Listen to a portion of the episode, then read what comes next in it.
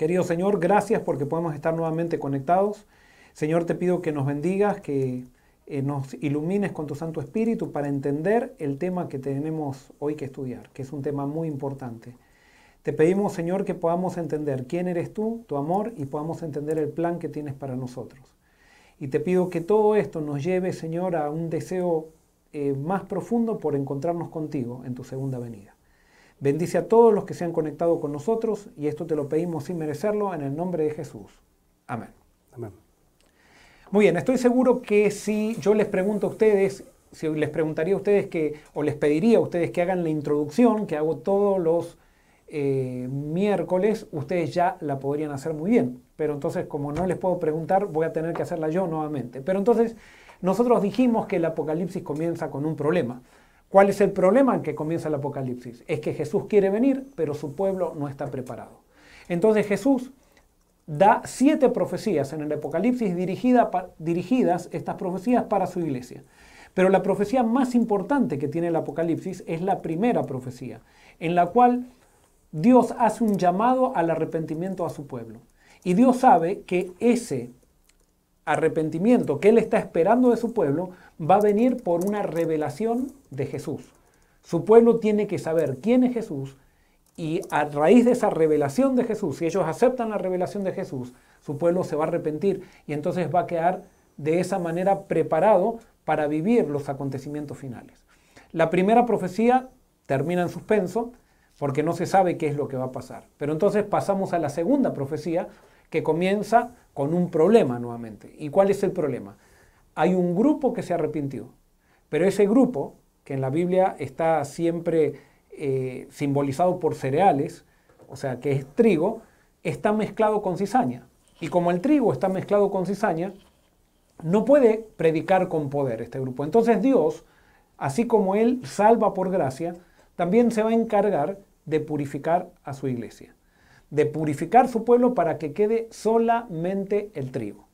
Entonces la segunda profecía nos describe qué es lo que va a hacer Dios para purificar a su iglesia. Y eso lo describe por la apertura de un libro que nosotros hemos concluido que es el libro de la vida, donde Jesús lo comienza a abrir para sacar del libro de la vida a todos aquellos que no quieren ser parte del pueblo de Dios. Entonces, cuando comienza a abrir el libro de la vida, cada uno de los hechos del libro de la vida, hay acontecimientos que ocurren en la tierra que repercuten en el pueblo de Dios y que van purificando a la iglesia. Entonces, al final de los eh, primeros seis sellos que se abren, entonces hay una pregunta y se dice, ¿quién podrá estar en pie? Porque ya se describe la segunda venida de Cristo, ¿quién podrá quedar en pie? ¿Y quiénes son el resultado de este zarandeo que hace Dios en su pueblo? Entonces, esa misma profecía presenta que como resultado de ese sacudimiento del pueblo de Dios quedan 144.000 que vienen de las tribus de Israel. Y después de presentar a los 144.000, presenta una gran multitud frente al trono de Dios después de haber pasado ya la gran tribulación y después de haber venido Cristo por segunda vez. ¿Por qué muestra una gran multitud que viene de toda nación, tribu, lengua y pueblo? Porque esa visión de gente de toda nación, tribu, lengua y pueblo de frente al trono de Dios, quiere decir que es el resultado de la predicación de los 144.000.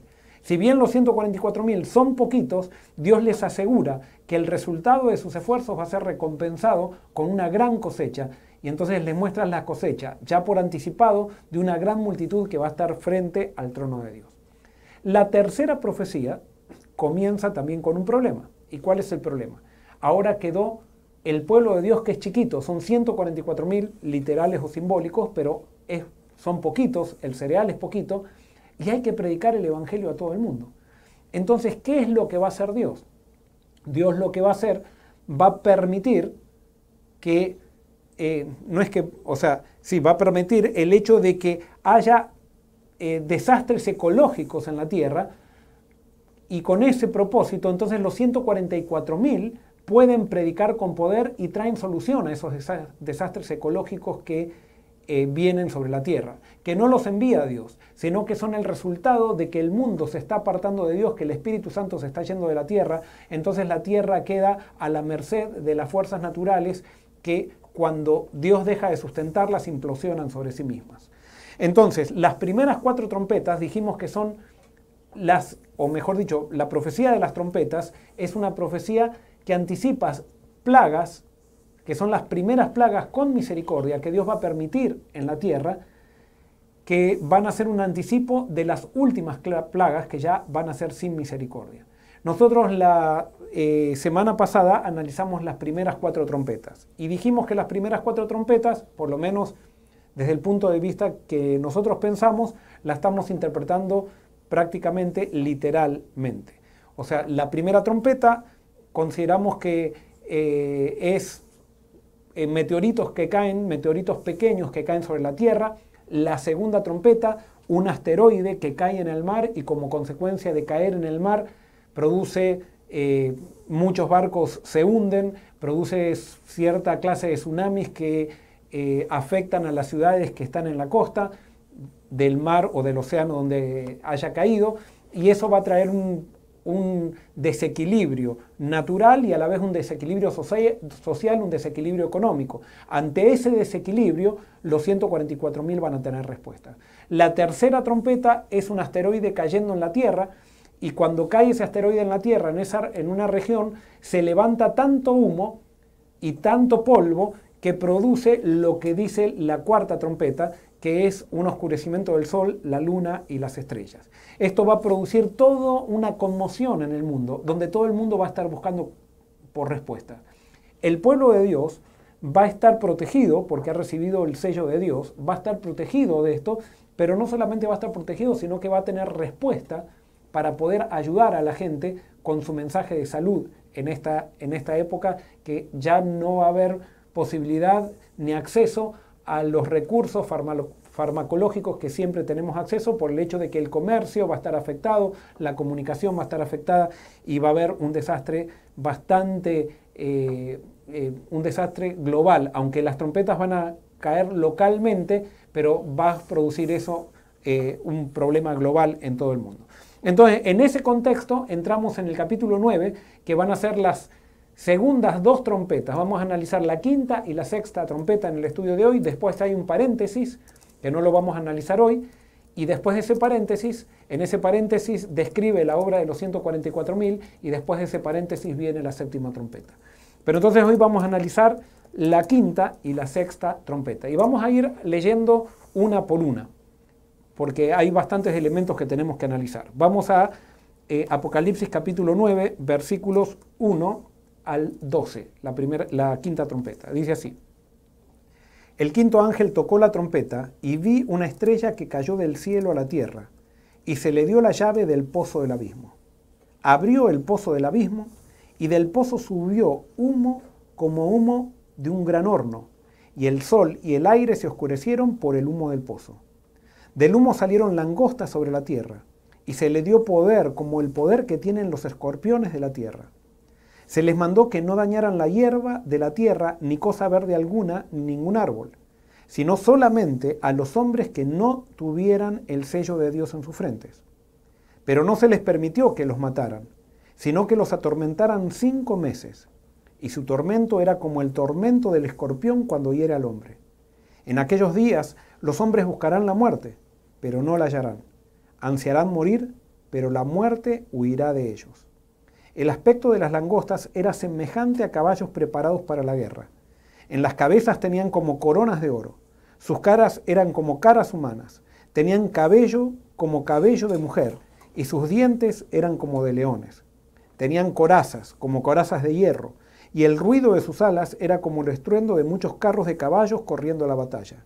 Tenían colas como de escorpiones y también aguijones y en sus colas tenían poder para dañar a los hombres durante cinco meses.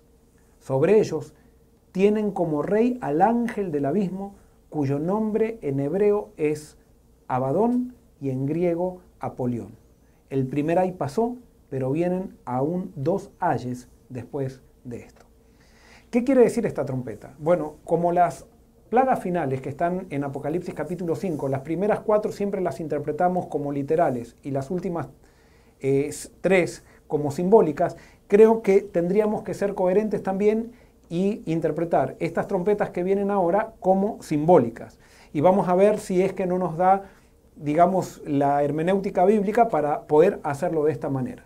Primero vamos a centrarnos del versículo 1 al 3 porque allí tenemos las claves para poder entender bien qué significa esta trompeta. Dice, el quinto ángel tocó la trompeta y vio una, una, estrella que cayó del cielo a la tierra y se le dio la llave del pozo del abismo.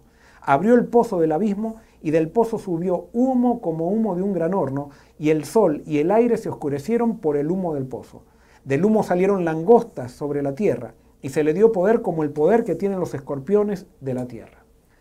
Vamos a analizar primero una frase que es clave para entender esto. Cuando dice el quinto ángel tocó la trompeta y vi una estrella que cayó del cielo a la tierra, la frase en el griego no dice y vi una tierra que cayó del cielo, perdón, una estrella que cayó del cielo a la tierra, sino que dice y vi una estrella que había caído del cielo a la tierra. Si esto es simbólico y esta estrella es simbólica, tenemos que analizar en la Biblia ¿Cuál es la estrella que cayó del cielo a la tierra? Y yo ya sé que ustedes ya están eh, adivinando la respuesta o la están conectando con otros pasajes de la Biblia. ¿Cuál es esa estrella que cayó del cielo a la tierra? Y vamos a ver alguna pauta en el mismo Apocalipsis, Apocalipsis capítulo 12, versículos 1 al 4. Esta es la cuarta profecía del Apocalipsis, pero para poder entender esta profecía vamos a ver algunos elementos de acá. Dice así, Apocalipsis 12, 1 al 4 apareció en el cielo una gran señal. Una mujer vestida del sol con una luna debajo de sus pies y sobre su cabeza una corona de dos estrellas. Estaba encinta y gritaba con dolores de parto en la angustia del alumbramiento. Otra señal apareció en el cielo, un gran dragón escarlata que tenía siete cabezas y diez cuernos, y en su cabeza tenía siete diademas. Su cola arrastró a la, tercera, a la tercera parte de las estrellas del cielo y las arrojó sobre la tierra. Y el dragón se paró frente a la mujer que estaba para dar a luz a fin de devorar a su hijo tan pronto como naciera. Muy bien, acá se presenta a una mujer pura, que sabemos que es la iglesia de Dios, y a un dragón que quiere atacar a la mujer o al descendiente de la mujer. Sabemos muy bien, después por lo que dice Apocalipsis, que el dragón no es nada más ni nada menos que, Satanás. Ahora, acá hay algo interesante que dice que el dragón arrastra con las colas con su cola, perdón, arrastra a quienes? Dice a las estrellas del cielo. Y cuando nosotros sabemos que el dragón arrastra con su cola las estrellas, sabemos que las estrellas son símbolos de qué? Son símbolos de ángeles. Entonces, acá me está hablando de la caída de Lucifer, que él engañó a la tercera parte de los ángeles del cielo y arrastró a esa tercera parte de los ángeles del cielo a la tierra con él. Entonces acá tenemos ya una referencia donde las estrellas están simbolizadas, o sea, mejor dicho, los ángeles están simbolizados con estrellas. Y vimos que eh, en la primera trompeta, en, perdón, en la quinta trompeta dice, y vi una estrella que había caído del cielo a la tierra. Ahora vamos a Apocalipsis 12, 7 al 9, que ahora nos dice algo interesante allí. Dice, entonces hubo una guerra en el cielo. Miguel y sus ángeles luchaban contra el dragón y luchaban el dragón y sus ángeles. O sea, ¿quién es Miguel? Es Jesucristo que Miguel entonces y sus ángeles luchaban contra el dragón que Satanás y sus ángeles. Versículo 8, pero no prevalecieron ni se halló ya lugar para ellos en el cielo. Y fue lanzado fuera el gran dragón, la serpiente antigua, que se llama Diablo y Satanás, el cual engaña al mundo entero, fue arrojado a la tierra y sus ángeles fueron arrojados con él. Entonces acá se nos está describiendo cómo Satanás y sus ángeles son arrojados a la tierra. Ahora, acá en ningún lado se lo compara a Satanás con una estrella. Sin embargo, si nosotros vamos a Isaías, Isaías capítulo 12, eh, capítulo 14, versículos 12 al 14, Isaías capítulo 14, versículos 12 al 14, versículos muy conocidos, dice, ¿cómo caíste del cielo, lucero, hijo de la mañana? Derribado fuiste a tierra tú que debilitabas a las naciones. Tú que decías en tu corazón, subiré al cielo. En lo alto, junto a las estrellas de Dios, levantaré mi trono, y en el monte del testimonio me sentaré en los extremos del norte. Sobre las alturas de las nubes subiré, y seré semejante al Altísimo. Mas tú, derribado eres hasta el Seol, a lo profundo de la fosa. Aquí me está hablando de el lucero de la mañana, lo que nosotros le llamamos Lucifer. Lucifer significa estrella de la mañana. Y acá sí se lo compara a Satanás con una estrella. Entonces, si esto es simbólico, lo que está hablando la quinta trompeta, podemos entonces de alguna manera concluir que la quinta trompeta está describiendo la obra de Satanás aquí en la tierra, pero acá viene lo que quizás para algunos va a ser nuevo, para muchos que estudian la Biblia ya saben que esto es algo cierto, pero lo que está describiendo es la humanización de Satanás aquí en la tierra, donde Satanás se va a pasar a hacer pasar por Cristo y el mundo va a creer realmente que Él es Cristo. O sea, y por eso el Apocalipsis, nosotros vimos los primeros estudios que continuamente habla de Jesús como el verdadero, el que inspira el Apocalipsis, el que elige a los 144.000, el que sella, el que protege a su pueblo, es el verdadero.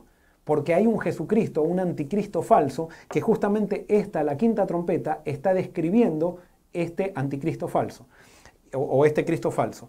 Y vamos a ver entonces que algunos elementos más para ver si realmente esta trompeta está describiendo a Satanás, la obra de Satanás aquí en la tierra. Fíjense, vamos a leer de vuelta el versículo 1. Eh, dice, el quinto ángel tocó la trompeta y vi una estrella que cayó del cielo a la tierra y se le dio la llave del pozo del abismo. Y ahora tenemos que identificar qué es abismo en este contexto. Y para eso vamos a ir a Lucas 8, 26 al 31. Lucas 8, 26 al 31. Lucas 8, 26 al 31. Dice así. Esto está describiendo un, eh, un momento de la misión de Cristo. Cristo está con sus discípulos y dice así. Arribaron a la tierra de los Gadarenos, que está en la ribera opuesta a Galilea. Al llegar él a la tierra, vino a su encuentro un hombre de la ciudad, endemoniado desde hacía mucho tiempo. No vestía ropa ni habitaba en casa, sino en los sepulcros. Al ver a Jesús, lanzó un gran grito y postrándose a sus pies, exclamó a gran voz, ¿Qué tienes conmigo, Jesús, Hijo del Dios Altísimo? Te ruego que no me atormentes. Jesús le ordena al espíritu impuro que saliera del hombre, pues hacía mucho tiempo que se había apoderado de él y lo ataban con cadenas y grillos, pero rompiendo las cadenas era impelido por el demonio a los desiertos. Jesús le preguntó, ¿cómo te llamas? Él le dijo, Legión. Muchos demonios habían entrado en él y le rogaban que no los mandara, escuchen bien, y les rogaban que no los mandara al abismo. Había allí un hato de muchos cerdos que pasían en el monte y le rogaron que los dejara entrar en ellos y les dio, y les dio permiso. Entonces los demonios salieron del hombre y entraron en los cerdos y el hato se precipitó por un despeñadero al lago y se ahogó. Fíjense qué interesante, Jesús se encuentra con estos endemoniados. Los endemoniados comienzan a hablar con Jesús y lo comienzan a reconocer como, eh, digamos, el Señor de todo. Los demonios, los demonios lo, lo reconocen. Ah, perdón, los demonios lo reconocen como Señor de todo, y entonces le piden algo a Jesús. Dice, por favor, no nos mandes al abismo. Y Jesús dice, está bien, vayan a los cerdos. Y bueno, acá podría venir la pregunta, ¿por qué Jesús permitió que vayan a los cerdos? Justamente Jesús permitió que vayan a los cerdos para que vean los endemoniados y la gente que era testigo alrededor, qué era lo que estaban dispuestos a hacer los demonios con estos endemoniados. ¿Por qué los demonios no destruían a los endemoniados? como destruyeron a los cerdos, simplemente porque todavía el amor de Dios y la gracia de Dios estaba trabajando en estos endemoniados, a pesar de estar endemoniados. Fíjense la paciencia de Dios, la tolerancia de Dios con el ser humano, que todavía estos endemoniados todavía tenían acceso a la gracia de Dios.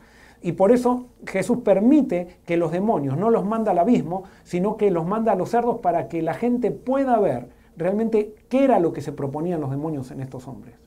Ahora, lo interesante es que entonces aparentemente, de acuerdo a lo que dice este texto, el abismo es un lugar donde están los seres espirituales que siguen a Satanás y donde aparentemente no tienen acceso a salir del abismo a menos que se den ciertas condiciones. Entonces, en esta trompeta se dice que hay una estrella que había caído del cielo a la tierra, que interpretamos que es Satanás, que se le da la llave del pozo del abismo.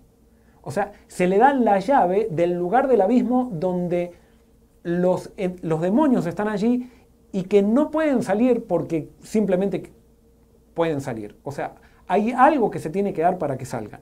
En este caso se le da un permiso, se le da la llave a Lucifer para que lo abra. No es porque Lucifer quiere, sino es porque se le da un permiso para que salgan los demonios. Y entonces en el versículo 3 dice, y del humo salieron langostas sobre la tierra y se les dio, y se les dio poder como el poder que tienen los escorpiones de la tierra. Ahora fíjense, los demonios, si estos son, este es Lucifer, eh, estas langostas simbolizan los demonios que salen del abismo, y acá los demonios se los compara con escorpiones. Y entonces vamos a ver ahora también en eh, Lucas capítulo 10, eh, Lucas capítulo 10, versículos 17 al 20, Lucas 10, Lucas 10, 17 al 20, dice así, esto están los discípulos hablando con Jesús y dice, regresaron los 70 con gozo diciendo, Señor, hasta los demonios se nos sujetan en tu nombre. Les dijo, yo veía a Satanás, esto lo dijo Jesús, yo veía a Satanás caer del cielo como un rayo. ¿A dónde? A la tierra. Os doy potestad de pisotear serpientes y escorpiones y sobre toda fuerza del enemigo y nada os dañará. Y después dice Jesús, pero no os regocijéis de que los espíritus se os sujetan, sino regocijaos de que vuestros nombres están escritos en, en los cielos. Ahora fíjense qué interesante que acá Jesús compara a los demonios con serpientes y escorpiones. Y acá se nos dice que salen las langostas del abismo y están comparadas con escorpiones. Ahora, ¿hay algún otro lugar donde se, conecta al abismo con Satanás? Eh, bueno, en Judas capítulo 1, versículo 6, vamos a encontrar allí una... Judas está antes de Apocalipsis. 1.6 dice así, y los ángeles que no guardaron su dignidad, si, vamos a leer desde el versículo 5 para que entendamos el contexto. Dice, quiero recordaros, ya que una vez lo habéis sabido, que el Señor, habiendo salvado al pueblo, sacándolo de Egipto, después destruyó a los que no creyeron y a los ángeles que no guardaron su dignidad, sino que abandonaron su propio hogar, los ha guardado bajo oscuridad en prisiones eternas para el juicio del gran día. O sea, estas prisiones eternas, sin duda, que es una referencia al abismo.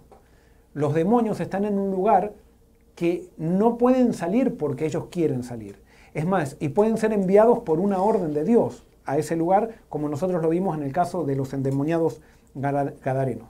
Después tenemos otro lugar donde aparece el tema del abismo en Apocalipsis y vamos a ver Apocalipsis capítulo 20, versículos 1 eh, al 3, dice así, esta es la sexta profecía. Vi un ángel que descendía del cielo con la llave del abismo. Nuevamente, presten atención. Vi un ángel que descendía del cielo con la llave del abismo. Esa llave se le había entregado en la quinta trompeta a Satanás, a Lucifer y una gran cadena en la mano.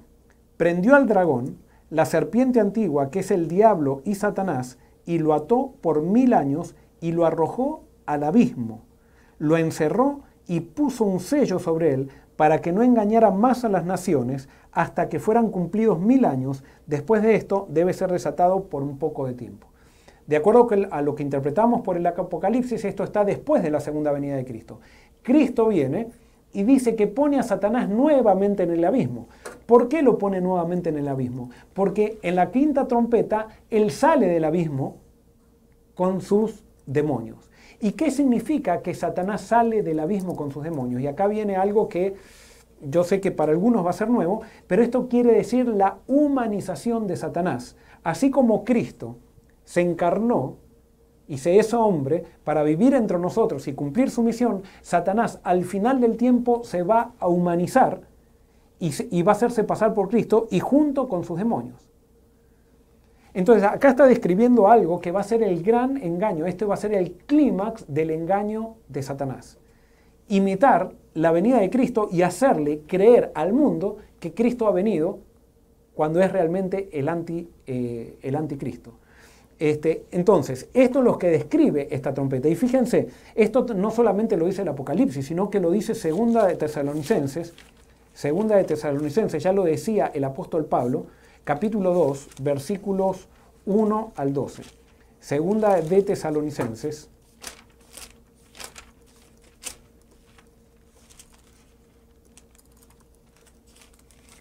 Capítulo 2,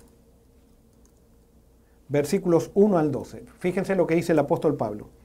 Con respecto a la venida de nuestro Señor Jesucristo y nuestra reunión con Él, os rogamos, hermanos, que no os dejéis mover fácilmente de vuestro modo de pensar. Ni os conturbéis ni por espíritu, ni por palabra, ni por carta, como si fuera nuestra, en el sentido de que el día del Señor está cerca.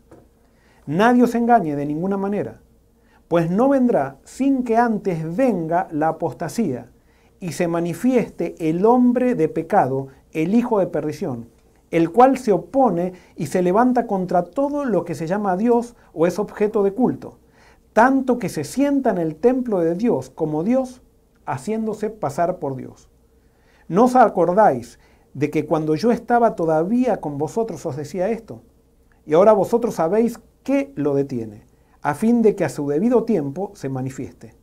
Ya está en acción el misterio de la iniquidad. Solo hay quien al presente lo detiene hasta que él a su vez sea quitado de en medio. Y entonces se manifestará aquel impío, a quien el Señor matará con el espíritu de su boca y destruirá con el resplandor de su venida. El advenimiento de este impío, que es obra de Satanás, irá acompañado de hechos poderosos, señales y falsos milagros, y con todo engaño de iniquidad para los que se pierden, por cuanto no recibieron el amor de la verdad para ser salvos. Por esto Dios les envía un poder engañoso para que crean en la mentira, a fin de que sean condenados todos los que no creyeron a la verdad, sino que se complacieron en la injusticia. Pablo describe claramente aquí la acción del anticristo y dice que el anticristo va a estar fuera del abismo hasta la segunda venida de Cristo. Y justamente eso es lo que está describiendo la quinta trompeta. Ahora vamos entonces a ver qué es lo que está sucediendo para que ustedes entiendan este tipo de engaño, lo fuerte que va a ser este tipo de engaño. Tenemos las cuatro primeras trompetas. Los 144.000 están predicando. Pero entonces la primera trompeta comienzan a haber volcanes o pueden ser meteoritos que caigan en la Tierra y queman una gran parte de la Tierra. Eso causa una conmoción. Rápidamente, no sabemos cuánto tiempo va a ser entre cada trompeta y la otra, cae un asteroide en el mar y entonces las ciudades que están en la costa del mar, de ese, eh, del mar donde ese asteroide cayó, son barridas por olas, si es que cae cerca, si el asteroide cae cerca de, la playa, no pasaría si cae en el medio, no pasaría demasiado, pero si cae cerca de la playa, sí. Eh, y entonces barre, supónganse, con una gran ciudad que está eh, en, en el mar. Eso hace también que los barcos se hundan, entonces el comercio colapsa no solamente que el comercio colapsa, sino que ahora entonces ya no hay comidas en los supermercados. Y entonces al no haber comidas en los supermercados, ahora las ciudades comienzan a, tener, eh, digamos, gran necesidad de, alimentos. Y entonces como no hay alimentos, ahora eh, cada uno comienza a luchar dentro de las ciudades donde para, para buscar alimento y para poder sobrevivir a esta situación. Mientras está dándose todo este caos, hay otro asteroide, pero ahora cae en la Tierra en una región de la Tierra. Y cuando cae en esa región de la Tierra, como dice, eh, como nosotros vimos, la National Geographic eh, hicieron un modelo computarizado si es que cae un asteroide sobre la Tierra y una de las cosas, uno de los efectos colaterales sería oscurecimiento del Sol, de la Luna y las estrellas y que las aguas se vuelven tóxicas y anóxicas. Entonces ahora hay un gran problema porque donde cayó el asteroide solamente estaba el agua que estaba en los supermercados, pero ya no hay agua potable. Entonces, toda esa gente, si eso cae en un país desarrollado, el país desarrollado va a querer ir a buscar fuentes de agua en otros lados. Eso va a generar un caos total. Esto va a traer violencia, va a traer eh, todo tipo de enfermedades, de pestes. O sea, el desastre va a ser eh, exponencial. Entonces, en ese desorden, los 144.000 son los que tienen explicación y como ellos estaban predicando el Apocalipsis, no lo predicaban para hacer evangelismo, sino que ellos sabían lo que iba a pasar. Porque yo no creo que esta sea realmente el principal método para hacer evangelismo, sino que a la gente hay que llevarla a conocer a Cristo. Pero los 144.000 saben lo que va a pasar. Y como saben lo que va a pasar, entonces comienzan a tener respuestas y hay mucha gente que comienza a creer en el mensaje de los 144.000, comienzan a creer en ese Dios de amor, comienzan a recibir sanidad incluso por medio de los consejos que le dan los 144.000 y entonces muchos comienzan a convertirse en cantidades. En esto los 144.000 están con el poder de Dios, o sea, Dios los ayuda con su poder predicando. Pero entonces, en todo este desastre, ahora Satanás interviene en la tierra. ¿Por qué Satanás interviene en la tierra? ¿Por qué Satanás se humaniza? Satanás sale del abismo porque Dios le da permiso y también porque la maldad del hombre permite que Satanás actúe con más poder. Así como hay un pueblo que permite que Dios actúe con más poder, también los que rechazan al pueblo de Dios y persiguen al pueblo de Dios con su actitud permiten que Satanás actúe de una manera más, eh, más marcada. Entonces Satanás viene, se hace hombre, pero se hace hombre como un ser humano, y él se proclama como el nuevo rey, el nuevo director del, del, orden mundial, que todo el mundo habla, todo esto. Nosotros sabemos que todas las culturas de alguna manera esperan un Mesías y todas las filosofías siempre eh, vemos que en la mayoría de las filosofías, sean orientales, sean eh, occidentales, esperan un Mesías. Entonces este Mesías ahora viene y con su poder, porque Satanás va a tener poder, él dice que es Cristo y viene a traer solución a todo el problema que causaron las, primeras cuatro trompetas. Y comienza a ordenar la tierra, comienza a ordenar el caos, el caos económico que hay, comienza a ordenar las catástrofes sociales que se generaron, o sea, comienza a haber un orden. Entonces la gente ahora dice, Cristo ha venido. Pero resulta que hay un grupito, que es el que estaba predicando con poder, que dicen, no, no es Cristo, ese es Satanás. Imagínense la gente que ahora tiene la esperanza puesta en este nuevo ser, que tiene poder, que habla como Cristo, que tiene una voz, una voz eh, melodiosa, que repite incluso las enseñanzas que Cristo decía aquí en la tierra, la gente se vuelve eh, loca por seguir a esta, a esta, persona. Si ahora se vuelven locas simplemente por un, por un dictador y lo siguen como un ídolo, imagínense a alguien que muestre bondad, que tenga poder y que haga milagros. Que dice Pablo que va a hacer milagros, que sane a los enfermos, que quite las pestes y todo la gente va a estar enloquecida por ser protegida por este eh, hombre de bien, que sería nada más ni nada menos que el anticristo. Pero entonces a los 144.000, al poner sospechas con esta persona, entonces comienza una batalla superlativa, que eh, nosotros esas batallas después están descritas en lo que viene en el resto del Apocalipsis. Entonces, sin duda que la quinta trompeta nos está mostrando nos está mostrando la obra de Satanás cuando viene, cuando él se humaniza y se hace, y se hace, eh, se, hace hombre y está en medio nuestro. Entonces, vamos a ver lo que pasa después en esa trompeta. Dice, se le mandó que no dañasen, o sea, las langostas, a los demonios, se le mandó que no dañaran la hierba de la tierra, ni cosa verde alguna, ni ningún árbol, sino solamente a los hombres que no tuvieran el sello de Dios en su frente. Y acá viene algo importantísimo. ¿Por qué Satanás va a molestar a aquellos que no tienen el sello de Dios? Y entonces después en el versículo 5 dice, pero no se le permitió que los matara, sino que los atormentara cinco meses, y su tormento era como el tormento del escorpión cuando hiere al hombre. En aquellos días los hombres buscarán la muerte, pero no la hallarán, ansiarán morir, pero la muerte huirá de ellos. Cinco meses atormentando a aquellos que no recibieron el sello de Dios. ¿Quiénes son estos que no recibieron el sello de Dios? Tenemos que verlo en su contexto. En el capítulo 7 nos habla que Dios está reteniendo los vientos para que sea sellado su pueblo, todos aquellos que se arrepintieron. Pero resulta que los sellados son 144.000 cuando tendrían que ser mucho más. Son 12.000 de una tribu, 12.000 de otra tribu, pero no es todo el pueblo de Dios, no era todo el que Dios llamó sino que son solamente un grupo que aprecia el llamado de Dios. Otro grupo que fue llamado, que la mayoría, la mayoría de los que fueron llamados no quisieron ser escogidos. Y al no ser escogidos no recibieron el sello de Dios. ¿Con quién se agarra Satanás en estos cinco meses? Con aquellos que rechazaron el llamado que Dios les hizo, les hizo para ser parte del pueblo de Dios. ¿Por qué? Porque hay algo que tiene Satanás, que él no perdona a aquel que Dios le dio un privilegio. O sea, Satanás no puede perdonar el hecho que haya alguien que fue llamado por Dios para un privilegio. Y entonces si Dios le quita la protección y si esas personas no quisieron la protección de Dios, o estoy bajo la protección de Dios o estoy bajo la protección de Satanás. Y entonces Satanás se va a ensañar con esos que fueron parte del pueblo de Dios, pero que mientras estaban en el pueblo de Dios les gustaba hacer política, mientras estaban con el pueblo de Dios les gustaba perseguir a aquellos que predicaban reavivamiento, mientras estaban en, profesaban ser pueblo de Dios, eran personas intolerantes, eran personas que no mostraban al Dios verdadero, no mostraban al Dios que muestra Jesucristo, sino que simplemente transmitían al Dios que les enseñaron en sus iglesias, en sus instituciones religiosas son aquellos que simplemente predicaban doctrinas, pero que no predicaban a Cristo. Entonces, estas personas que rechazaron al Cristo de la Biblia, ahora Satanás, como Dios los había elegido para ser parte del pueblo final, Satanás eso no lo perdona. Y los va a atormentar.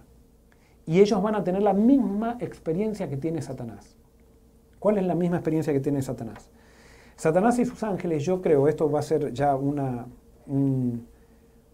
una inferencia mía, Satanás y sus ángeles desearían morir hoy mismo, pero no pueden morir. Solamente pueden morir por una orden de Dios. La vida de Satanás y de sus ángeles es miserable, es miserable. Entonces lo único que pueden hacer es destruir. Pero ellos quisieran morir. Esto es una inferencia. Yo eh, que, yo saco, o sea, una conclusión. No hay nadie que esté lejos de Dios que quiera vivir. Cuando nosotros nos alejamos de Dios tenemos una actitud destructora. Y por eso Satanás, la vida de Satanás y sus ángeles es un peso para ellos mismos, así como la vida de toda persona que no tiene amor es un peso. Y por eso hay tantas personas que se suicidan por falta de amor, que no es la solución. La solución es encontrar amor y es encontrar al Dios de amor. Entonces Satanás va a provocar lo mismo en estas personas. Estas personas van a querer morir mientras son torturados por Satanás, pero no van a poder morir. Y estas personas, para colmo, se van a empezar a dar cuenta que el privilegio, que ellos podrían ser parte de esos, podrían haber sido parte de los 144.000, que fueron llamados para ser parte de los 144.000, pero porque ellos no quisieron, no fueron escogidos. Pero Dios los había llamado y en su plan Dios los tenía para ser parte del pueblo de Dios. Y por eso esto es un mensaje, no es un mensaje para hacer evangelismo, esto es un mensaje para el pueblo de Dios, para ti y para mí. Hoy es el momento. Hoy es el momento de dejar de jugar a la iglesia. Hoy es el momento de dejar de considerar a la iglesia como el pedestal para resaltarme a mí mismo. Porque muchas veces nosotros hemos utilizado a la iglesia para, para jugar a que somos empresarios o, hemos utilizado a la iglesia para sobresalir y para, para, para, que nosotros sea el centro. Hoy es el día que nos arrepintamos, hoy es el día que tenemos que buscar a Dios, porque eso no va a salir de nosotros, va a salir de, y en Dios va a haber perdón. Pero ojalá que me esté, me esté escuchando alguien, alguien que sea un político, alguien que incluso está mirando para criticarme. Ojalá que me esté escuchando alguien y hoy quiero decirte, yo, tú puedes decir, ¿quién eres tú para llamarme? Yo soy, simplemente te digo quién soy yo. Yo soy alguien que quiere hacer lo que Dios quiere. Entonces yo te llamo para que tú seas. Yo también he sido un político, yo también he sido un institucionalista, yo también he sido una persona que, que ha hecho daño. Y en el nombre de Dios, o sea, Dios me dio arrepentimiento. Y con eso no quiere decir que soy perfecto, no quiere decir que estoy mejor que ti, sino que la Biblia me dice claramente que la oportunidad es para, para todos. Y por eso quiero hoy llamar especialmente a aquel que es miembro de iglesia, que profesa ser miembro de iglesia. Dios te ha llamado a ser parte de este, de este pueblo final y no le interesa tu pasado, no le interesa si fuiste hipócrita, no le interesa eh, qué es lo que hiciste, no le interesa nada. Simplemente hoy, si estás mirando, es porque Dios te está llamando y porque te ama y porque tiene un plan para ti. En el nombre de Dios, basado en este mensaje, no rechaces el llamado de Dios. Eh, muy bien, vamos a terminar de. No sé si hay una pregunta o terminamos la, primera, esta quinta trompeta. No hay mucho más para comentar. Terminamos la quinta trompeta y damos lugar a las preguntas. Y entonces después dice, el versículo 7 dice, el aspecto de las langostas era semejante a caballos preparados para la guerra. En las cabezas tenían como coronas de oro, sus caras eran como caras humanas, tenían cabello como cabello de mujer y sus dientes eran como de leones. Tenían corazas como corazas de hierro y el ruido de sus alas era como el estruendo de muchos carros de caballo corriendo a batalla. ¿Qué quiere decir esto? No tengo ni la menor idea.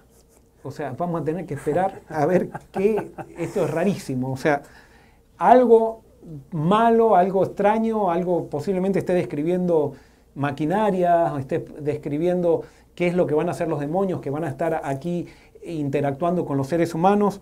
No, sabemos. Ahora dice en el versículo 10, tenían colas como de escorpiones y también aguijones, y en sus colas tenían poder para dañar a los hombres durante cinco meses. Sobre ellos tienen como el rey al ángel del abismo, cuyo nombre en hebreo es Abadón y, el griego, y en griego Apolión. El primer ay pasó, pero vienen aún ayes después de esto. Una cosa que quiero destacar es que dice que tenían colas como de escorpiones. La cola, en términos simbólicos en la Biblia, es símbolo de engaño. Fíjense, en Apocalipsis 12 dice que eh, el dragón arrastró con su cola a la tercera parte de, los ángeles del cielo. ¿Qué quiere decir arrastró con su cola. ¿Cómo los arrastró con su cola? Con engaño. Por lo tanto, cola significa engaño. Acá lo que está diciendo es que estos demonios van a engañar. ¿Y qué es lo que van a engañar? Van a hacerle creer. Esto está descrito de una manera, eh, ¿cómo puedo decir? De una manera catastrófica, apocalíptica. Sin embargo, lo que va a presentar Satanás, acuérdense lo que dice Pablo, que Satanás se disfraza como ángel de luz. O sea, Satanás va a estar presentándose como si es el benefactor más grande que existe en la tierra. La gente va a estar, se va a ir de boca con Satanás, así como se fue, se va de boca con un político nuevo que promete miles de cosas. Bueno, así nada más que ahora Satanás va a poder hacer milagros, va, va a hacer descender fuego del cielo, va a hacer todas las cosas que no puede hacer cuando él todavía no está interactuando, interactuando con los seres humanos. Pero lo que va a engañar es que les va a hacer creer al mundo que Cristo ha llegado y que Cristo está en la tierra. Ese engaño va a ser terrible, terrible, terrible. Y solamente los que escuchen el mensaje de los 144.000 van a ser protegidos de ese engaño. Y así entonces termina la quinta trompeta. Muy bien, vamos a las preguntas, si hay preguntas. Estoy, estoy todavía procesando toda la información, pastor. Yo creo que toda la gente también. Hay muchas, muchas preguntas, así que vamos a tratar de ir en orden, tratar de poder responder el mayor número de preguntas posible. Pero me quedo con esa frase que dijiste, pastor, que dejemos de jugar a ser iglesia. qué, qué, frase tan importante. A veces estamos jugando, como tú dices, a ser iglesia y no somos iglesia como tiene que ser. Vamos a las preguntas. Dice, Ferdinand Torres nos pregunta, Pastor, ¿en qué momento de la historia de la iglesia, si ésta se hubiera arrepentido, habría permitido el regreso de Cristo? ¿Al, final, al finalizar el cumplimiento de los 2300 días, antes o después? Hay varias teorías con respecto a esto. Yo lo que creo es que desde mil, y no voy, a, no, no voy a demostrar esto ahora, pero creo que desde 1844 en adelante Cristo podría haber venido en cualquier momento.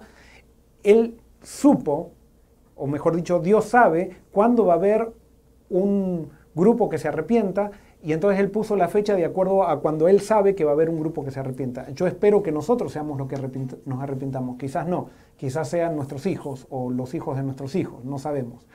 Eh, pero eh, hay otras personas que yo no sé bien cuáles son sus argumentos y por eso, pero he escuchado a los cuales respeto mucho, pero no puedo creer su argumento hasta que yo no lo pueda confirmar con la palabra de Dios hay otras personas que dicen que Cristo podría haber venido desde, que, desde la época de los apóstoles y no vino.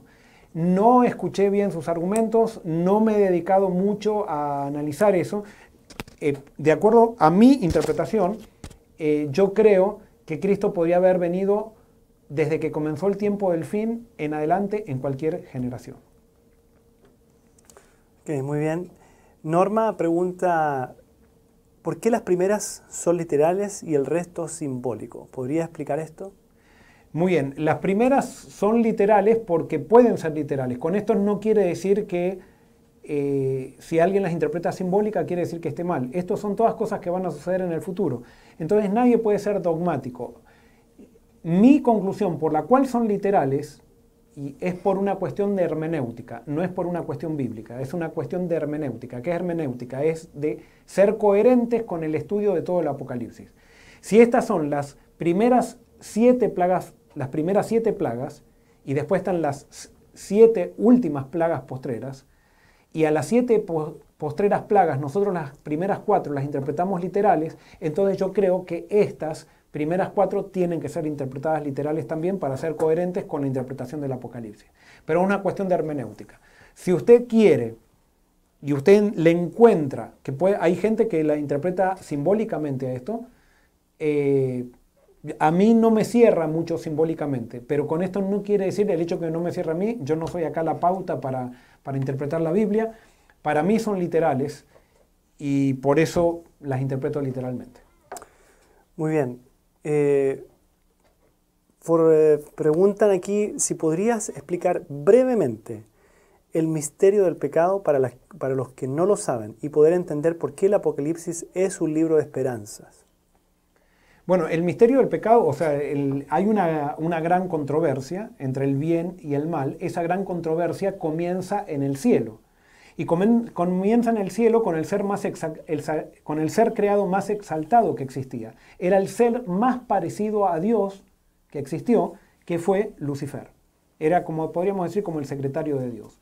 Lucifer se pone en contra de Dios y especialmente se pone en contra de Dios por, eh, eh, por algunas pautas que nosotros tenemos, algunas conclusiones que podemos sacar. Eh, Dios, bueno, es que esto si yo me pongo a decir tantos detalles. Brevemente, brevemente, pastor, brevemente. entonces, Lucifer inicia una nueva posibilidad. Él propone, hace una nueva propuesta de vida. ¿Y cuál es la propuesta de vida? que podemos ser felices independientemente de Dios. O sea, nosotros podemos ser felices sin estar ligados a Dios. Esa fue la propuesta de Lucifer. Lucifer engaña a muchos ángeles haciéndoles creer que Dios es injusto.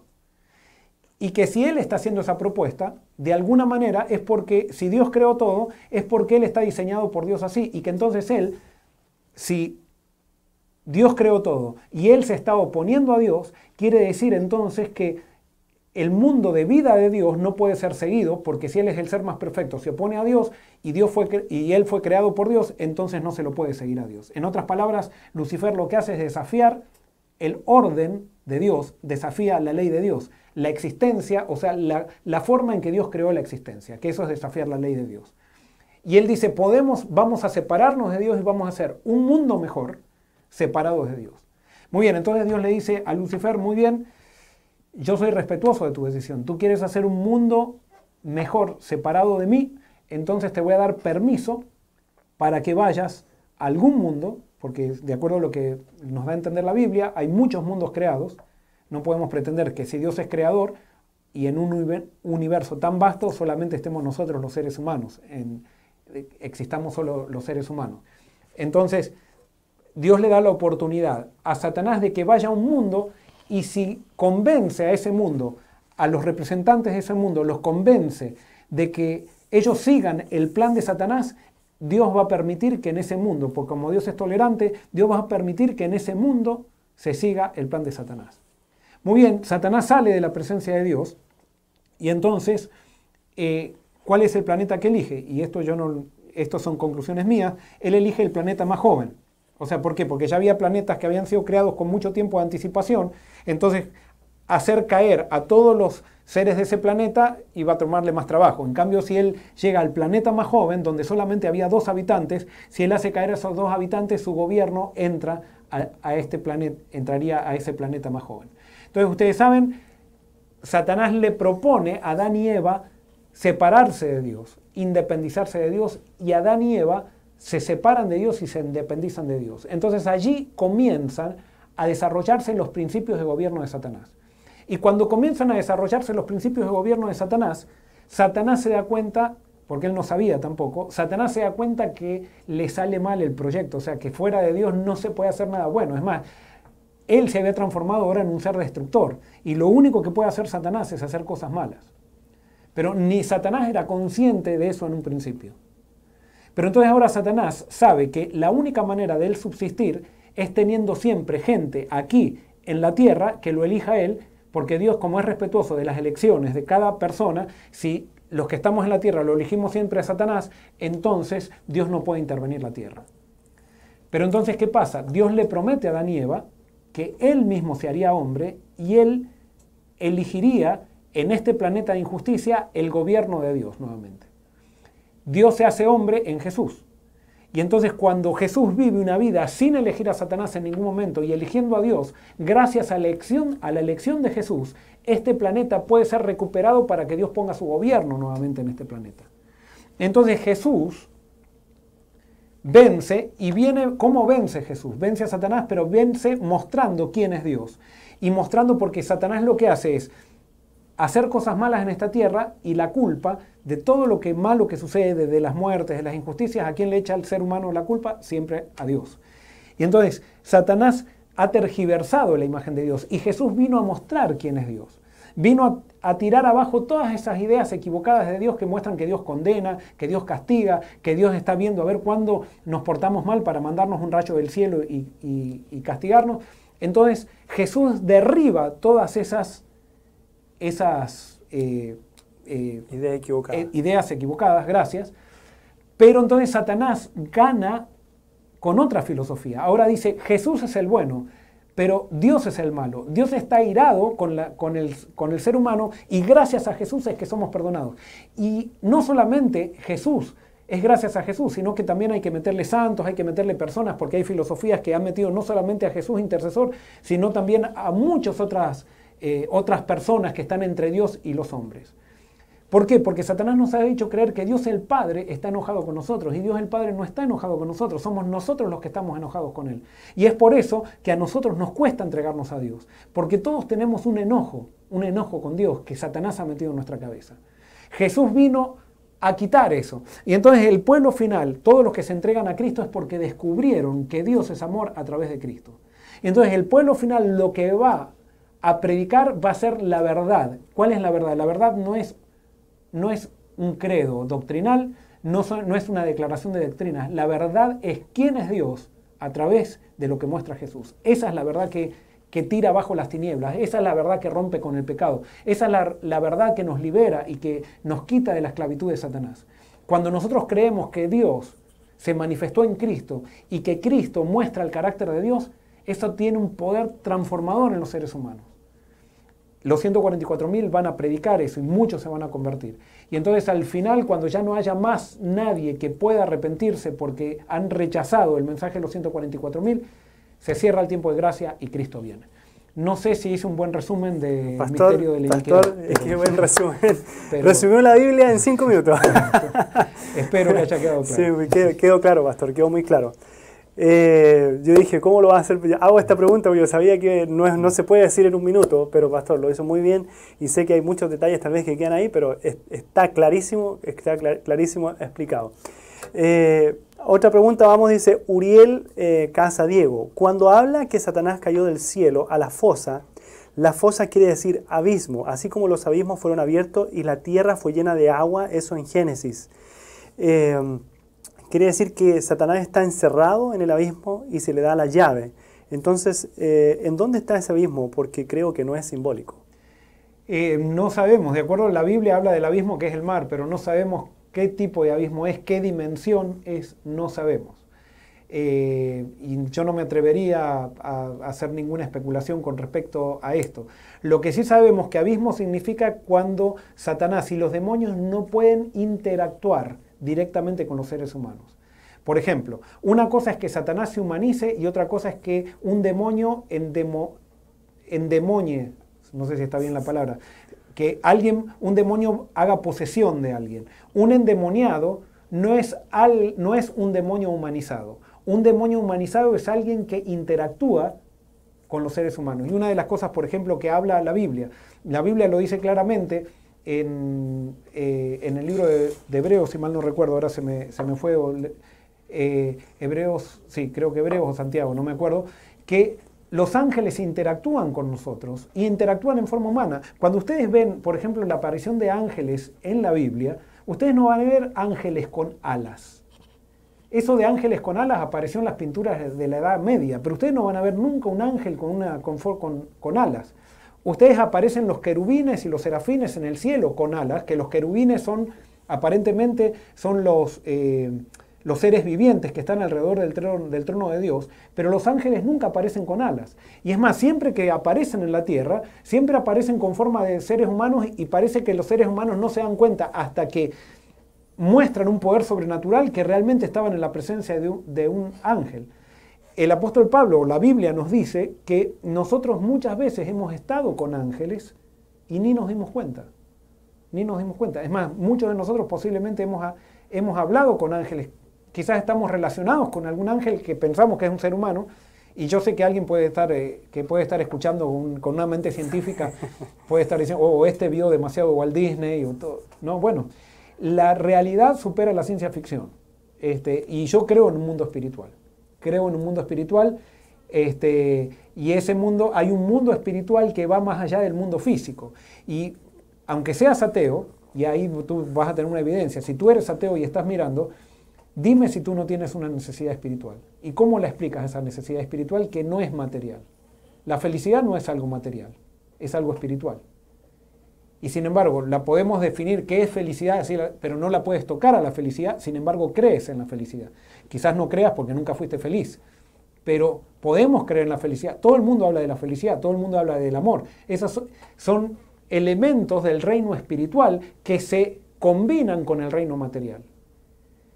Eh, justamente esas son evidencias de la existencia de un, de un área espiritual que si nosotros le damos nos conectamos con ese área espiritual, podemos ver crecimiento. A pesar que no la podemos explicar, podemos ver crecimiento, podemos experimentar satisfacción, tanto para un lado como el otro, porque nos podemos conectar con el agua, con el área espiritual del maligno.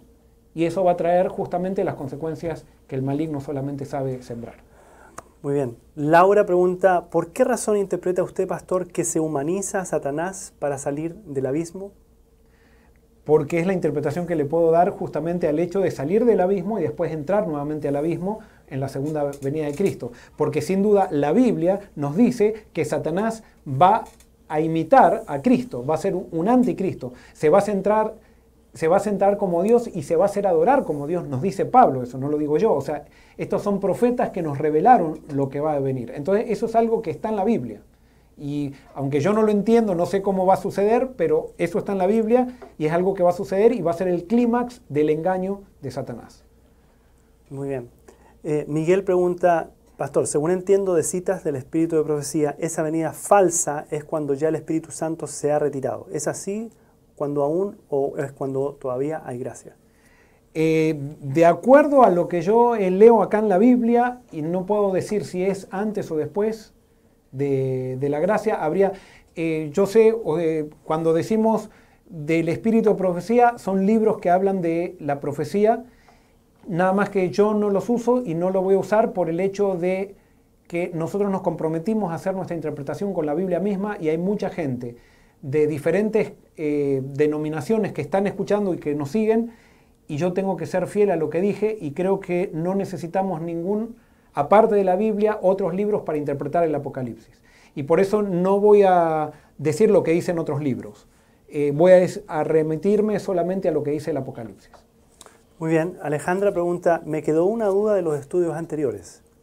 Apocalipsis 8.1 dice que hubo un silencio por media hora. ¿Es un tiempo profético, o sea, serían siete días eh, y las trompetas suceden durante esa media hora o después? Podría ser un tiempo profético, podría ser que no yo no, o sea, esas son interpretaciones.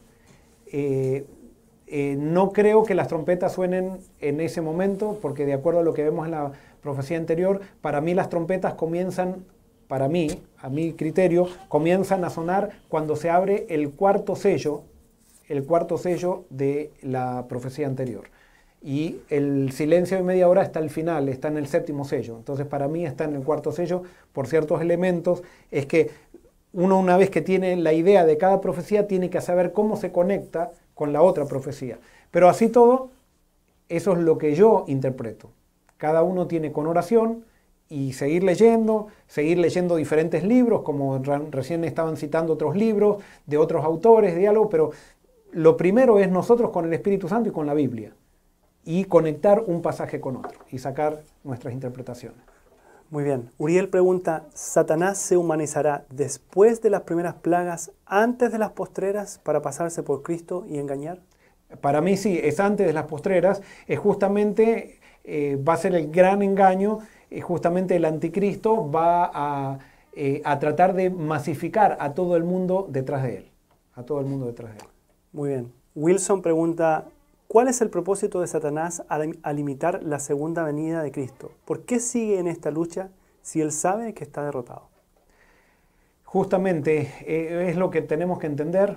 Satanás piensa de una manera que nosotros la sabemos muy bien. ¿Cuántas veces tú sabías a ver, cuando alguien que es jovencito o algo por el estilo, ¿cuántas veces me he encontrado con jóvenes que saben que la chica que están de novio no le conviene? O, o chicas que saben que el chico con el cual están de novia no les conviene. Y sin embargo están tan infatuados y que siguen creyendo que o convenciéndose que les conviene. Y a pesar de que saben que no les conviene, siguen, siguen porque tienen los sentimientos ya infatuados, o sea, están obnubilados por el sentimiento. Justamente Satanás está autoengañado, sin bien él sabe, él sabe que va a ser destruido, él sigue creyendo que puede vencer, sigue creyendo que puede vencer, porque justamente Satanás es un maestro de engaño y de autoengaño. Entonces él se engaña a sí mismo y engaña a todo el mundo. Eso es lo que hace un engañador, eso lo dice la Biblia también en 2 de Timoteo capítulo 3, dice que los engañadores engañan y son engañados. Y Satanás es alguien que engaña y es autoengañado por él mismo. Es justamente, esa es la consecuencia de separarnos de Dios. Entonces, eh, muchas veces nosotros, cuando sabemos cosas, por ejemplo, cuando yo muchas veces hablo con personas que se divorciaron o que mujeres que eh, fueron víctimas de adulterio, y le pregunto, cuando vos estabas de novia, ¿no te imaginabas que esto iba a pasar? Y el 99,9% me dicen sí. Sí. Y le digo, porque, y entonces me dicen, porque cuando él estaba, cuando estábamos de novios, él hizo esto, hizo el otro. Y, digo, ¿y cuando, y no, eso no era una bandera roja. Y sí, pero yo pensaba que él iba a cambiar, y sí, pero yo. Pero en ese, en ese momento que sucedían esas cosas, si alguien se acercaba y le decía, mira, eso es una bandera roja, decían, no, no, esto va a funcionar, esto va a funcionar. Así somos los seres humanos cuando estamos queriendo hacer nuestra propia voluntad y definir las cosas sin Dios. Verusca pregunta, ¿cómo vamos a poder diferenciar cuál es el Dios verdadero? Muy bien, ¿cómo vamos a poder diferenciar cuál es el Dios verdadero si es que hoy se, sabe, podemos diferenciar cuál es el Dios verdadero? Y justamente esto es algo que decíamos en los primeros estudios. Si yo soy intolerante, si creo que Dios es castigador, si creo que Dios eh, me está mirando con el ceño fruncido desde, desde el cielo, lo más probable es que yo piense, o sea, siga el Dios falso. ¿Por qué? Porque este Dios falso se va a presentar al principio con bondad, pero va a llegar un momento que Él va a mandar, y eso vamos a ver ahora en la próxima trompeta, va a mandar a destruir a aquellos que no concuerdan con Él. Entonces eso va a ser una, una señal. Hay algo que todavía los cristianos no entendemos, y esto va para... para eh, o sea, porque yo sé que hay mucha gente que que muchas veces se conecta solamente para criticar y para insultar. O sea, eso lastimosamente es así. Y esta gente que dice ser cristiana, lastimosamente no se da cuenta que eso es una característica de Satanás. Entonces, cuando nosotros veamos que alguien está persiguiendo a alguien, eso es una, es una ley. Y por eso, aunque sea un PhD, que sea un doctor en teología o lo que sea, aunque sea presidente de, una iglesia grande, si esa persona está persiguiendo a alguien, está guiada por Satanás. Eso es un principio de la Biblia. ¿Hasta cuándo no nos vamos a dar cuenta de eso? Ah, no, pero nosotros pensamos, ese está con Satanás porque no tiene la doctrina correcta. No, lo que muestra que estamos con Satanás es la actitud incorrecta. Yo puedo ser pastor de la iglesia más grande, puedo ser eh, un sacerdote, puedo ser lo que sea, pero si mi actitud es una actitud de intolerancia, es una actitud de, querer, de querer destruir al que no piensa como yo, de querer perseguir a aquella persona que no piensa como yo, esa persona está siendo guiada por Satanás. Esa es la ley que Jesús mostró y es la ley que muestra el Apocalipsis. No, no, es esto no es un invento del pastor Joel Barrio, es lo que, lo que dice toda la Biblia y especialmente el Apocalipsis. Entonces tenemos que entender ese principio, porque así no vamos a ser engañados. Entonces si, si hoy yo sigo a Dios a través de Jesús y descubro el amor de Dios, eso me va a hacer discernir quién está con Dios y quién no está con Dios, y quién es el Jesucristo falso y quién es el Jesucristo verdadero. Eh, Ana pregunta, ¿la humanización de Satanás significa que ya salió del abismo? Es decir, ¿cómo sabemos que en este momento él no está humanizado, y que todavía está en el abismo. Porque todavía, todavía no hemos visto a ningún ser humano eh, con poder, todavía no hemos visto a ningún ser humano con poder que se declare como Cristo y que el mundo lo siga como Cristo. El Apocalipsis después va a describir qué es lo que va a pasar. O sea, a este anticristo se le va a dar poder tres años y medio. Este anticristo, los, eh, los poderes de la tierra se van a rendir delante de él. Todavía eso no ha sucedido. Entonces sabemos que todavía eso no no ha sucedido. Muy bien, aquí voy a combinar tres preguntas en una porque más o menos eh, están haciendo la misma pregunta sobre el momento cuando se va a, va a pasar, se va a atormentar. Dice, eh, pero si Dios eligió a todos para ser parte de su pueblo, entonces va a atormentar a todos. Eh, también preguntan, entonces la gran multitud no van a ser sellados. ¿No será que esas personas que son atormentados por cinco meses son los que aún no se decidieron, que aún no salieron de Babilonia? Mm, yo no creo eso. El sello de Dios, acuérdense que es, es para marcar propiedad y para marcar protección. Entonces, eh, o sea, una vez que una persona está sellada por Dios va a ser protegida de Satanás. Por eso el sellamiento está antes de la profecía de las trompetas, porque justamente el sellamiento, y yo ahora no sé si ustedes se acuerdan, pero hay tantos detalles que no sé si eh, por una vez que lo dijimos ustedes pueden acordarse de eso. Pero si ustedes analizan, cuando están por ser sellados los 144.000, se les dice que a los ángeles que detengan los vientos y que no dañen a los árboles, ni a la tierra, ni al mar. O sea, justamente describe lo que van a hacer las trompetas. O sea que el sellamiento es, marca protección sobre las trompetas. Entonces, si todavía no están sellados, acá pareciera dar a entender que, o sea, cuando, cuando uno lee la profecía, que son los que son atormentados durante cinco meses, son los que rechazaron el sello de Dios, no los que todavía no lo tienen, sino que son los que rechazaron el, sello de Dios. Y por eso va a ser tremendo. Y por eso el juicio, y eso lo vamos a ver también, el juicio comienza por la casa de Dios. Justamente, el juicio comienza por la casa de Dios. Este, eso lo vimos en Ezequiel, no sé si se acuerdan. En Ezequiel dice, comienza por el templo. Y después eh, por el pueblo, pero primero comienza por el templo y, primero por los dirigentes. Y por eso es muy, es muy, muy... Yo soy pastor, por ejemplo, de una iglesia aquí. Es muy delicado ser pastor de una iglesia y ponerse como dirigente. Ojalá que Dios lo ponga a uno y que no sean, que no sean eh, tramados personales para uno para llegar a los puestos. Pero si Dios lo puso a uno, uno tiene que avanzar con temor y temblor. Porque nuestra responsabilidad como dirigentes religiosos es mayor que la de cualquiera. Tenemos una responsabilidad delante de Dios. Si bien no somos más importantes que nadie, pero tenemos una responsabilidad más grande que nadie. Y por eso eh, yo creo que estos cinco meses, estas personas, pero esto es algo personal, a mí me sirve, eh, incluso puede ser que sean aquellos que se declaraban líderes espirituales eh, del pueblo de Dios, pero que sin embargo no quisieron aceptar la revelación de, Jesús y no entonces recibieron arrepentimiento. ¿Las trompetas ya están sonando? Preguntan. No, las trompetas a mi criterio todavía no están sonando, pero creo que ya tenemos, porque estamos, vamos a la última trompeta, a la sexta trompeta, perdón, porque si no, no vamos a terminar. tenemos un montón de preguntas todavía, pero yo creo que tenemos que seguir, pastor, porque si no, no vamos a terminar. Vamos a la sexta trompeta entonces. Muy bien, vamos a la sexta. Dice así, vamos del versículo 13 en adelante, dice así, el sexto ángel tocó la trompeta y oí una voz de entre los cuatro cuernos del altar de oro que estaba delante de Dios, la cual decía al sexto ángel que tenía la trompeta desata a los cuatro ángeles que están atados junto al gran río Éufrates. Y fueron desatados los cuatro ángeles que estaban preparados para la hora, día, mes y año, a fin de matar la tercera parte de los hombres. Y el número los ejércitos de los jinetes era de 200 millones. Yo oí su número. Así vi en visión los caballos y sus jinetes, que tenían corazas de fuego, zafiro y azufre. Las cabezas de los caballos eran como cabezas de leones, y de sus bocas salían fuego, humo y azufre. Por estas tres plagas fue muerta la tercera parte de los hombres, por el fuego, el humo y el azufre que salía de sus bocas. Pues el poder de los caballos estaba en sus bocas y en sus colas, porque sus colas, semejantes a serpientes, tenían cabezas y con ellas dañan. Los demás hombres, los que no fueron muertos con, con estas plagas, ni aun así se arrepintieron de las obras de sus manos, ni dejaron de adorar a los demonios y a las imágenes de oro, plata, bronce, piedra y madera, las cuales no pueden ver, ni oír, ni andar. No se arrepintieron de sus homicidios, ni de sus hechicerías, ni de su fornicación, ni de sus robos.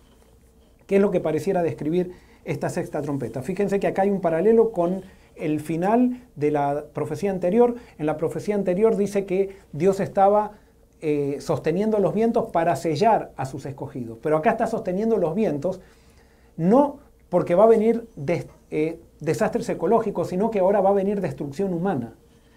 Y esta destrucción humana viene por un ejército que es el ejército de Satanás. Eh, y que dice, como Satanás siempre, Dios siempre actúa con una semilla de mostaza. A Satanás siempre hace las cosas con mucho, con mucho. Y por eso el, el ejército de Dios es 144 mil. El ejército de Satanás son como 200 millones. Sea, fíjense, Satanás siempre quiere ganar por la fuerza y por la cantidad. Dios gana por el poder del amor. Y por eso para Dios ganar una batalla no necesita ejército ni fuerza ni números. Necesita gente dispuesta. Y si son pocas, con Dios, dice Salmo 60:12, con Dios haremos proezas y Él aplastará a nuestros enemigos. Una persona, un ser pecador ligado a Dios se transforma en todopoderoso junto con Dios. No porque es, sino es porque Dios es todopoderoso. Y por eso Dios con una persona puede hacer su obra. Con 144 mil la va a hacer. Simbólicos, literales, como ustedes quieran. 200 millones tiene Satanás. 200 millones para destruir. Pero acá, ¿por qué destruye a Satanás? Y acá viene algo que tenemos que entender cómo es el gobierno de Satanás. A ver cómo lo puedo explicar esto. Satanás tiene un sistema jerárquico. Satanás se mueve por jerarquías. imagínense, eh, ustedes alguna vez estuvieron, trabajaron los sistemas jerárquicos acá también en, el mundo son sistemas jerárquicos. ¿Y qué pasa en los sistemas jerárquicos? Generalmente el secretario del supervisor empieza a hablar mal del supervisor para que le quiten el puesto al supervisor y él pueda ocupar el puesto del supervisor. Pero mientras está con el supervisor se muestra amigo del supervisor. Eso lo vemos en todos los ámbitos del mundo. O sea, esa, ese orgullo, esa competencia, ese deseo de, ocupar el lugar que le dieron a otro. Eso pasa en todo el mundo, pasa en los trabajos, pasa en las iglesias. Entonces, en las iglesias muchas veces hay ancianos, eso lo he visto muchísimo en las iglesias. Por ejemplo, se eligen 10 eh, ancianos y, hay un primer anciano y vienen algunos ancianos para hablarme mal del primer anciano y oh, el primer anciano se olvidó de esto, el primer anciano se olvidó de aquello. No lo dicen, yo quiero ocupar el lugar del primer anciano, pero de alguna manera me están haciendo ver que el primer anciano no hace las cosas bien como para ser primer anciano. Eso lo veo en todas las iglesias incluso. Es más, yo muchas veces he tenido ese espíritu también con mis superiores, lo tengo que admitir, eso soy ser humano. Pero ese espíritu es de Satanás, es de Satanás. Y hasta que no lo reconozcamos no podemos confesarlo, y si no lo podemos confesar vamos a seguir con ese pecado y vamos a seguir en el plan, vamos a seguir guiados por Satanás. Entonces, Satanás tiene, imagínense, si eso hacemos los seres humanos, imagínense en, la, en el ejército de Satanás cómo son los demonios. En, en el plantel de Satanás no hay paz. Todo el mundo compite para ver quién tiene más poder. Todo el mundo compite para ver quién está más cerca de Satanás. No porque les interese Satanás, sino porque les interesa el poder. ¿Cuántas veces hay, personas, por ejemplo, que, eh, como por ejemplo pasó con el hijo pródigo, que tienen un puesto importante o son millonarios y la gente se hace amigo de esas personas, pero no, no porque quieran a la persona, sino porque simplemente quieren poder tener poder alrededor de esa persona. Eso lo dijo Salomón en el libro de Eclesiastés. Salomón en el libro de Eclesiastés dijo, yo he llegado a ser el más grande acá en Jerusalén y me siento solo porque me he dado cuenta que mientras más cosas buenas hago, logro, logro que la gente más me envidie. Y cuando la gente más me envidia, me rodean, pero estoy solo porque nadie me ama. Y eso es lo que pasa en la tierra. Imagínense, eso pasa también, pasa con entre las filas de Satanás. En las filas de Satanás no hay nadie que se sienta unido a nadie. Todos son cómplices, pero nadie está unido. Entonces, por eso, hay veces, por ejemplo, que ustedes dicen, ¿cómo los satanistas, eh, por ejemplo, hay un grupo de fanáticos cristianos que sin duda son guiados por Satanás, que luchan contra los satanistas? Y si los dos están guiados por Satanás, ¿cómo luchan entre ellos? Porque así hace el demonio. Los demonios no tienen, únicamente se unen cuando, si podríamos decir se unen, cuando se encuentran frente al pueblo de Dios. Es en el único momento que se unen, pero si no, compiten los unos por los otros para ver quién tiene más poder. Y entonces Satanás, ¿cómo, cómo maneja a, sus servidores? Con premios. Y eso lo hacen, vieron esos jefes que, eh, que sea del lugar, tenga la posición jerárquica que tenga, que tienen su grupo de amigos que los rodean. Y entonces a los amigos le dan premios para que ellos sean fieles a Él y para que sean cómplices de Él y si ellos ven que Él hace algo malo o algo por estilo, ellos todos se protegen los unos a los otros. Eso es de Satanás, así maneja Satanás las cosas. Satanás maneja con, eh, ¿cómo se dice? Ay, se me fue la palabra, pero bueno, está tratando de, en argentino se dice coimear a todos sus demonios. Y cuando él ve que un demonio ya no lo necesita más alrededor, lo saca y pone al otro. Pone al otro que... Y así trabaja Satanás. No tiene paz. No hay paz en las filas del diablo. Entonces, ¿qué es lo que describe esta trompeta? Como hay, el mundo se está dividiendo, pero todavía no se dividió en dos. Ahora surge el anticristo y cuando surge el anticristo, hay un gran sector que no pertenece al pueblo de Dios y que no quiere pertenecer al pueblo de Dios, pero tampoco quiere someterse a Satanás, tampoco quiere someterse al anticristo. ¿Por qué? Porque los que siguen a Satanás son rebeldes por naturaleza, son rebeldes sin causa. Entonces, ¿qué pasa? A ese, grupo, a ese grupo que no quiere someterse al anticristo, que va a ser un tercer grupo, que va a estar los terceros que quizás digan, yo soy ateo, yo no creo, este debe ser un, eh, este anticristo que está, debe ser un farsante o algo por el estilo, pero que tampoco quiere hacer caso al mensaje de los 144.000. Bueno, todo ese grupo va a ser eliminado por esta guerra que describe, que describe la sexta trompeta.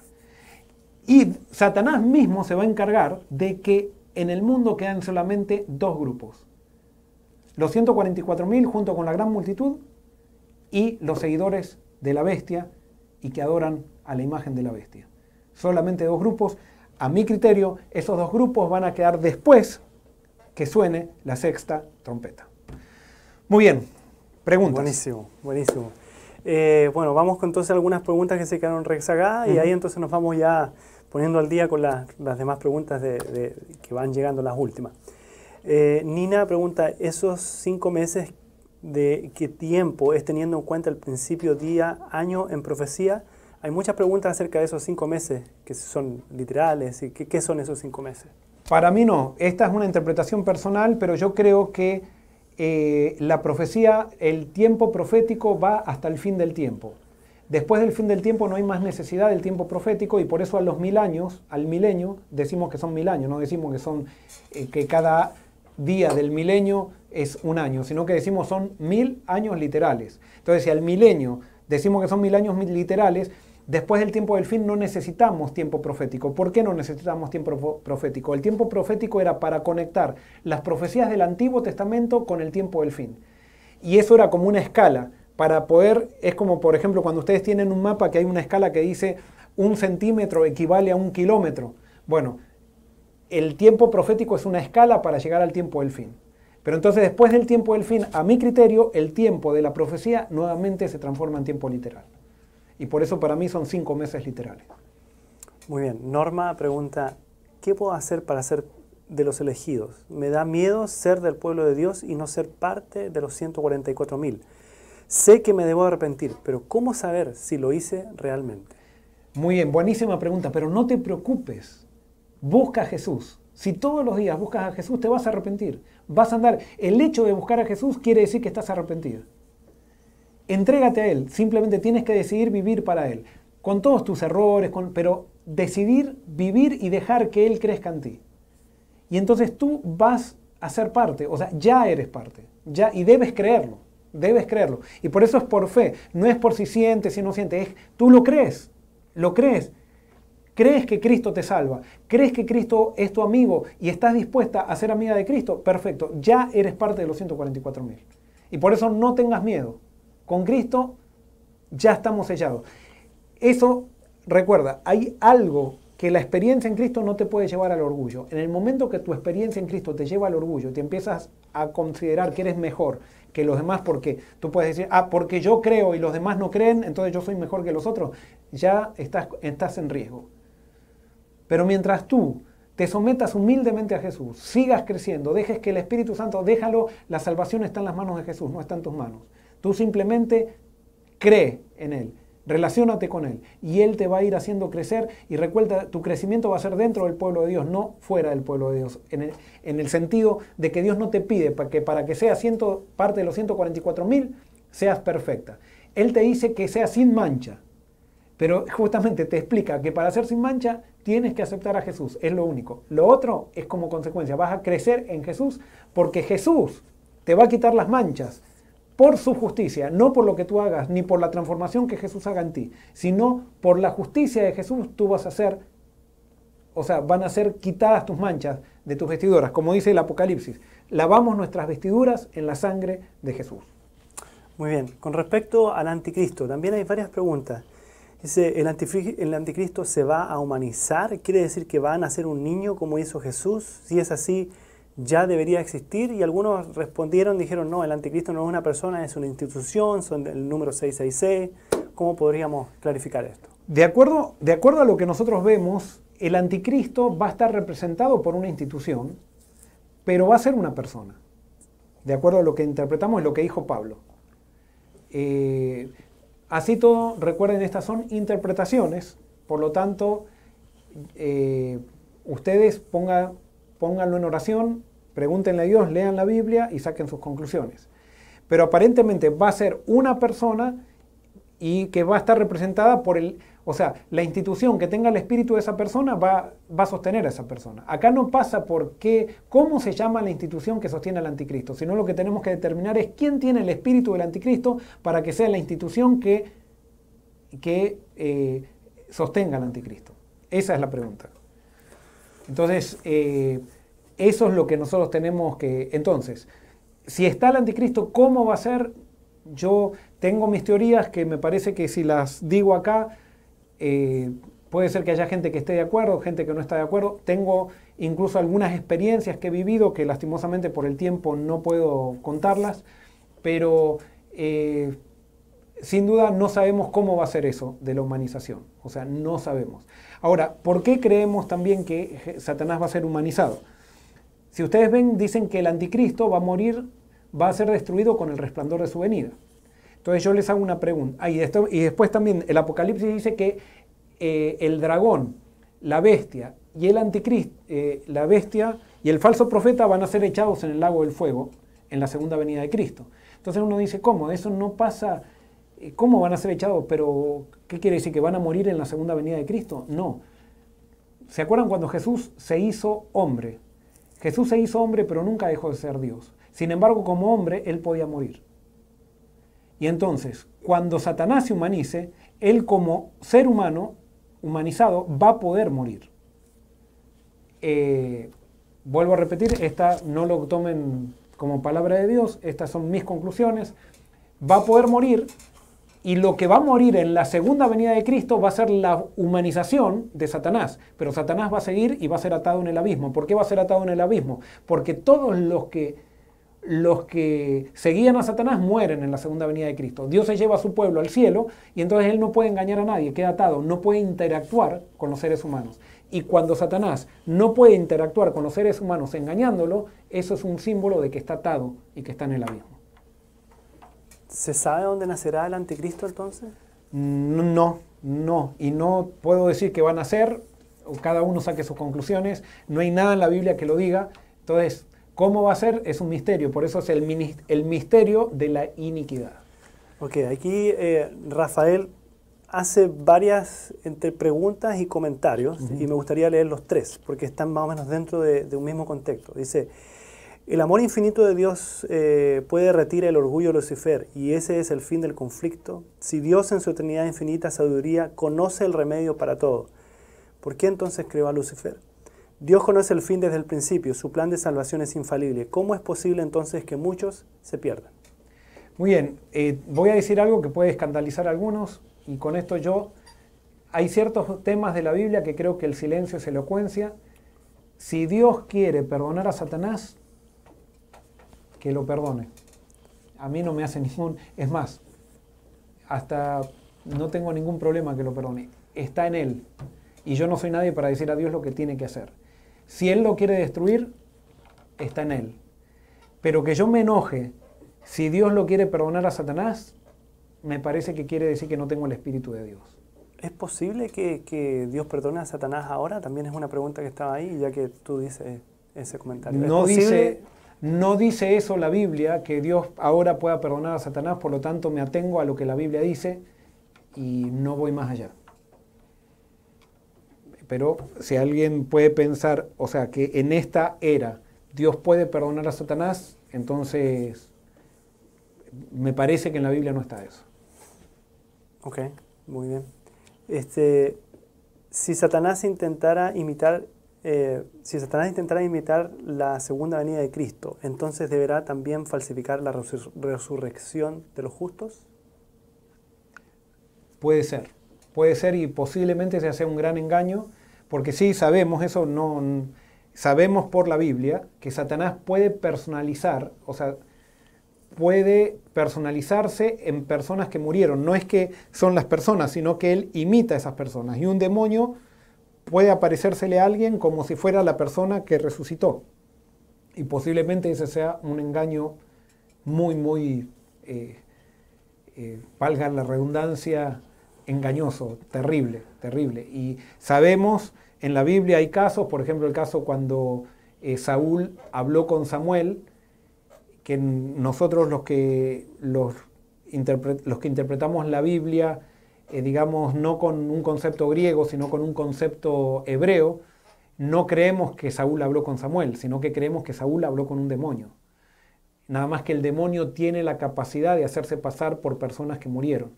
Entonces, de acuerdo a la Biblia, si van a Eclesiastés capítulo 9, versículos 5 en adelante, eh, o no me acuerdo bien cuáles son los versículos, pero que dice que los muertos nada saben ni tienen conciencia y su memoria es puesta en olvido. O sea, la muerte, de acuerdo a la Biblia, es un estado de inconsciencia. Ese es el principio hebreo, es el concepto hebreo. Los griegos introducieron el tema de la inmortalidad del alma y eh, los griegos introdujeron el concepto de la inmortalidad del alma en el cristianismo. Y en el judaísmo los babilónicos los introdujeron al concepto de inmortalidad del alma en Babilonia muchos judíos tomaron estos conceptos de inmortalidad del alma del concepto babilónico. Muy bien, con respecto a esto mismo, Marta nos comenta, dice, quizás pastor, con la quinta trompeta que dice que se le dio a Satanás las llaves del pozo del abismo, si el abismo es el lugar de los muertos, con todo esto de que sus caras eran como caras humanas, tenían cabello como cabello de mujer, sus dientes eran como de leones, entonces ¿será que Satanás va a personificar diferentes tipos de personas que han muerto para engañar? Podría ser, podría ser. No, la verdad que habría que esperar a que suceda para ver qué, es lo que va a suceder. Eh, pero sí podría ser. Lucía dice, pero para que Satanás y sus demonios se humanicen durante todo un tiempo, dejarían de luchar espiritualmente, entonces el Espíritu Santo ganaría y convencería a todos porque no hay lucha espiritual. No, no dejarían de, luchar porque lucharían mucho más justamente podrían interactuar, cosa que ahora no pueden interactuar. Entonces, eh, cuando alguien, un ser espiritual, se humaniza, tiene mucho más poder como Jesús, digamos, eh, eh, tuvo una ascendencia sobre la gente de su época muy fuerte. Entonces, cuando alguien se hace de tu misma forma, eso tiene un poder, y tiene un poder muy fuerte, y por eso Satanás va a recurrir, va a recurrir a ese engaño. Quizás eh, ya tenemos que terminar. Eh, sí, se me van a enojar aquí porque hay un montón de preguntas, pero hemos tratado de hacer. Eh, quiero hacer esta pregunta que me parece importante. Leticia dice, quienes no asistan a la iglesia, ¿se pueden considerar como no aptos para ser sellados? Los que rechacen el mensaje de Dios. Y ahora voy a decir algo que también puede ser que a muchos les caiga mal. El hecho de no ir a una iglesia no quiere decir que alguien está perdido. Es más, puede haber personas que no vayan a la iglesia porque el testimonio de la iglesia ha sido muy débil y es un testimonio falso. Por ejemplo, hubo mucha gente que se rebeló a la iglesia de la Edad Media, porque ellos decían, ¿cómo puede ser que la iglesia mate a aquellos que no estén en la iglesia o que no quieran seguir las enseñanzas de la iglesia? A través de la Inquisición. Entonces, ¿podríamos decir que esa gente que no era parte de la iglesia estaba perdida? No. Simplemente había una iglesia corrupta y deficiente que había tergiversado el carácter de Dios y que le decía a la gente de la iglesia, perdón, y le decía a la gente que no estaban en la iglesia que estaban perdidos porque no estaban en la iglesia y que ellos tenían el derecho de matarlos. Cuando hay iglesias corruptas, realmente la, estar en la iglesia no está, es mejor que estés lejos. O sea, y la iglesia no es una institución, la iglesia es ser fiel a Cristo y ser fiel a la verdad, al mensaje de Cristo. Entonces, la razón por la cual todavía, y con esto no quiero decir eh, que tiene que haber una iglesia perfecta para que entonces la gente esté en la iglesia. No, las iglesias siempre, mientras haya seres humanos, van a tener errores. Las iglesias, en las iglesias hay trigo y cizaña. Y en todas las iglesias, sea de todas las denominaciones, hay trigo y cizaña a todos los niveles. Vuelvo a repetir. Porque a mí, o sea, que no me venga alguien que, que es, no sé, que supónganse que es un gurú y que me diga, porque yo soy gurú, yo estoy con Dios. No, o sea, los gurú, hay trigo y cizaña en un gurú, y en un sacerdote hay tribu y cizaña con un sacerdote, en un pastor hay tribu y cizaña entre los pastores, como en los miembros de iglesia, como en todos los niveles hay tribu y cizaña. Cuando a nivel de, eh, por ejemplo, suponen que yo soy pastor y yo soy cizaña, y yo estoy tergiversando el carácter de Dios, si alguien no viene a mi iglesia y se va de mi iglesia, esa persona no se pierde para nada, porque yo estoy tergiversando el carácter de Dios. Ahora, y esto quiero que entiendas muy bien. Hay gente que dice, ah, porque yo vi una cizaña en la iglesia y porque vi un pastor que es cizaña en la iglesia, yo me voy de la iglesia. No, eso tendrás que decidirlo, porque sí, si tú rechazas a Cristo y rechazas la misión de Cristo, tú te pierdes. Porque todos los que entran al pueblo de Dios entran con una misión. Entonces, estar fuera o no de una institución religiosa no quiere decir, pero no quiere decir que estoy perdido, pero todo el que está en Cristo es parte de la iglesia, de la iglesia verdadera. Y el que está en Cristo no actúa independientemente, actúa con el cuerpo de la iglesia que la cabeza es Cristo, eso lo dice la Biblia. Me encantaría, no tengo tiempo ahora de hacer un estudio de lo que es iglesia, porque hay gente que me puede malinterpretar, agarrar lo que estoy diciendo fuera de contexto y decir el pastor el pastor Joel Barrios está diciendo que no es necesario ir a la iglesia, cosas así. Eso es una tergiversación de gente que quiere hacerme decir lo que no estoy diciendo. Yo soy pastor de una iglesia, pertenezco a una institución religiosa y siento que Dios me ha dado una misión dentro de esta institución religiosa. Tengo compañeros que sienten que tienen una misión eh, dentro, tengo jefes que sienten que tienen una misión dentro y tengo, y en mi carrera yo muchas veces me he equivocado. Y como muchas veces he visto gente que se equivocó y que se equivocó conmigo también. Y eso no quiere decir que estén perdidos, que quiere decir que se equivocaron. Que mañana esos que se equivocaron pueden ser Saulos de Tarso, o sea, Pablos que pueden ser apóstoles. Todos estamos en un peregrinaje. Pero vuelvo a repetir, estar fuera de una institución religiosa no quiere decir que estoy perdido. Muy bien. Eh, ya vamos cerrando, hay muchas preguntas, pero estaríamos hasta muy tarde. Eh, así que hemos tratado de contestar la mayor cantidad de preguntas posibles. Eh, y decirles lo que decía el pastor, no te fijes en las personas, no te fijes en la gente. Si te fuiste de la iglesia y te quedaste desanimado porque habían personas que te defraudaron, entonces estabas mirando a las personas y no estabas mirando a Cristo. Por eso es importante que nos sigamos reuniendo, que nos apoyemos entre nosotros y que todos juntos vayamos creciendo. Pone tu vista en Cristo y no en las personas, porque todos somos defectuosos, todos tenemos defectos, todos nos equivocamos, el pastor, yo cometemos errores, y si te fijas en nosotros, si te fijas en las personas, te vas a desilusionar, seguramente. Pero si te fijas en Cristo, Él nunca te va a desilusionar. Quiero invitarte para que te inscribas. Estaban preguntando y siguen preguntando, ¿cómo podemos inscribirnos para recibir estos seminarios que está haciendo el pastor? Eh, estamos transcribiendo todos esto, estos programas eh, por escrito. Y estamos, entonces vas a poder recibir cada capítulo por escrito, incluso las preguntas que se están haciendo en el programa. ¿Cómo puedes hacer para recibirlo y también para recibir los devocionales que estamos preparando con los pastores? Tienes que inscribirte en iglesiafc.com slash info. iglesiafc.com slash info. Tienes que ir manualmente anotar esa dirección en tu computador o en tu eh, móvil, anotar en, el buscador que tú usas, Google Chrome o Safari, eh, iglesia, escribir iglesiafc.com slash info. Y cuando entres ahí, entonces te va a aparecer un formulario para que puedas llenar tu información. Así que es importante que lo hagas para de esa forma entonces poder recibir por escrito todos los capítulos de Diálogo Abierto, aún no hemos mandado nada, estamos eh, viendo cómo podamos poder hacer para, hacerlo de buena manera, pero ya tenemos seis capítulos escritos, así que ya podemos entonces empezar a mandar, lo más probable durante las próximas dos semanas, vamos a ir mandando eh, por escrito ya diálogo abierto y desde agosto entonces vamos a mandar también las meditaciones eh, que van a hacer los pastores de nuestra iglesia.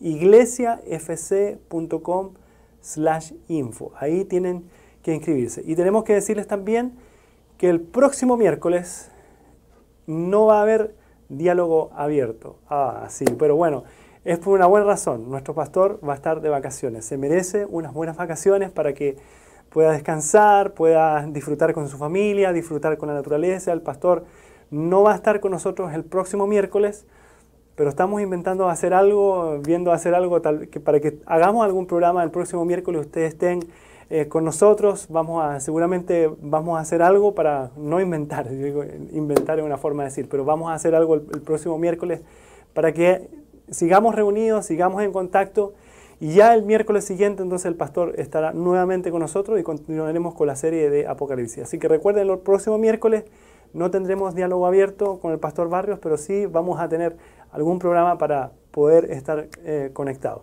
Pastor. Sí, quiero terminar diciendo una aclaración. O sea, eh, yo soy pastor de la Iglesia Adventista del Séptimo Día. Pertenezco a una institución religiosa. Por lo tanto, cuando puede haber gente que esté diciendo, yo, porque yo sé que hay veces hay gente de los dos extremos, o sea, hay gente, por ejemplo, que quiere, se conecta para criticar y para ver en qué me equivoco, para después decir, vieron, él dijo esto y está mal, es un hereje o algo por el estilo. Y después está el otro extremo, que piensan que yo estoy en contra de la institución religiosa y que estoy en contra, que quiero hacer una revolución con la institución religiosa, para nada. Para nada. Es más, yo creo Dios siempre se manejó, se manejó a través de sistemas. Lo que sí creo es que todos los que estamos en instituciones religiosas tenemos que buscar a Dios. O sea, eso no hay, no hay duda. Eh, mi deseo no es servir a una institución religiosa. Yo no sirvo a la institución adventista, yo sirvo a Dios. Y no soy el único. O sea, yo creo que esto en eh, Denar le pasa lo mismo. somos cuatro pastores acá que tenemos lo mismo. Mis compañeros. Eh, eh, de, trabajo de acá de la Florida Conference creo que tienen el mismo sentir. Creo que la administración de la, de la Florida Conference busca servir a Dios. Y por eso no, no, no, estamos en contra de las instituciones, ni, ni hay que poner una, una, bomba, ni hay que... Ahora sí, lo que, hay que, lo que hay que es estar tranquilo, estamos predicando lo que es correcto. Y cada uno es como se dice, al que le pica se rasca. Y al que no le pica se queda tranquilo. Pero al que le pica se rasca. Y por eso yo sé que a veces describimos ciertas realidades que tienen que ver con las realidades humanas. No estamos diciendo esta persona, la otra persona, cada uno sabe. Por ejemplo, el hecho de decir que hay tribu y cizaña en todos los niveles de, las iglesias. Hay gente que dice, ¿cómo? Pero ¿cómo? Podemos decir que hay tribu y cizaña en el nivel más bajo de la iglesia, pero no podemos decir que hay tribu y cizaña en todos los niveles. O sea, que es, ese tipo de razonamiento no es un razonamiento bíblico.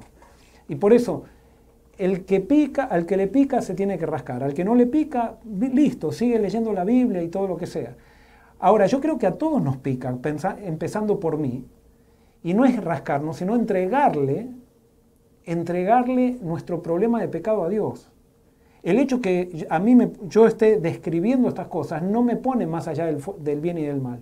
Y quiero decirles algo, yo soy un pastor limitado que tengo mis errores, tengo mis problemas, tengo mis situaciones, que tengo que lidiar con Dios y me falta mucho para, todavía, para crecer y para seguir creciendo en el Señor. Simplemente, sinceramente, estoy tratando de, de compartir lo que Dios me ha mostrado a través del estudio de la Biblia.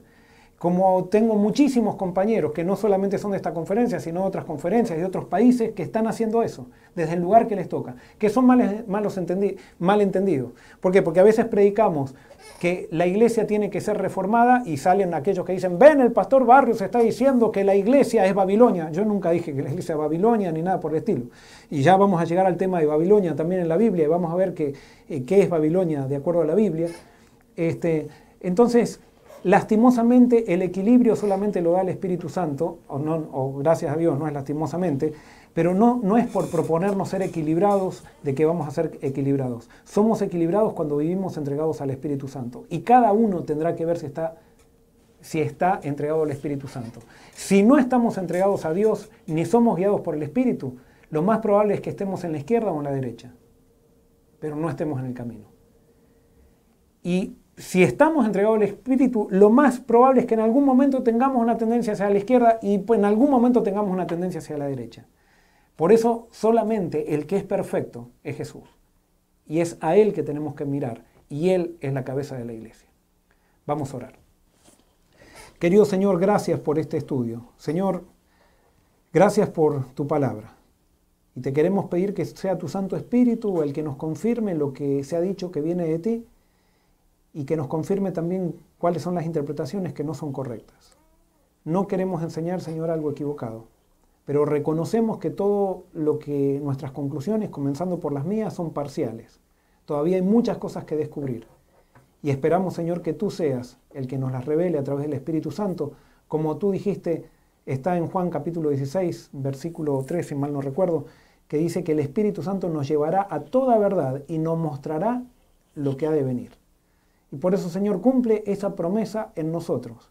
Muéstranos lo que ha de venir a través del Apocalipsis. Y que podamos, Señor, saber dónde estamos parados. Y por supuesto, te pedimos, Señor, que nos des la seguridad de que estemos parados sobre la roca que es Cristo. Gracias, Señor. Bendice a todos los que se conectan. Te pido que sigamos conectados contigo. Y te pido, Señor, que sigamos aprendiendo de tu palabra. En el nombre de Jesús. Amén. Amén.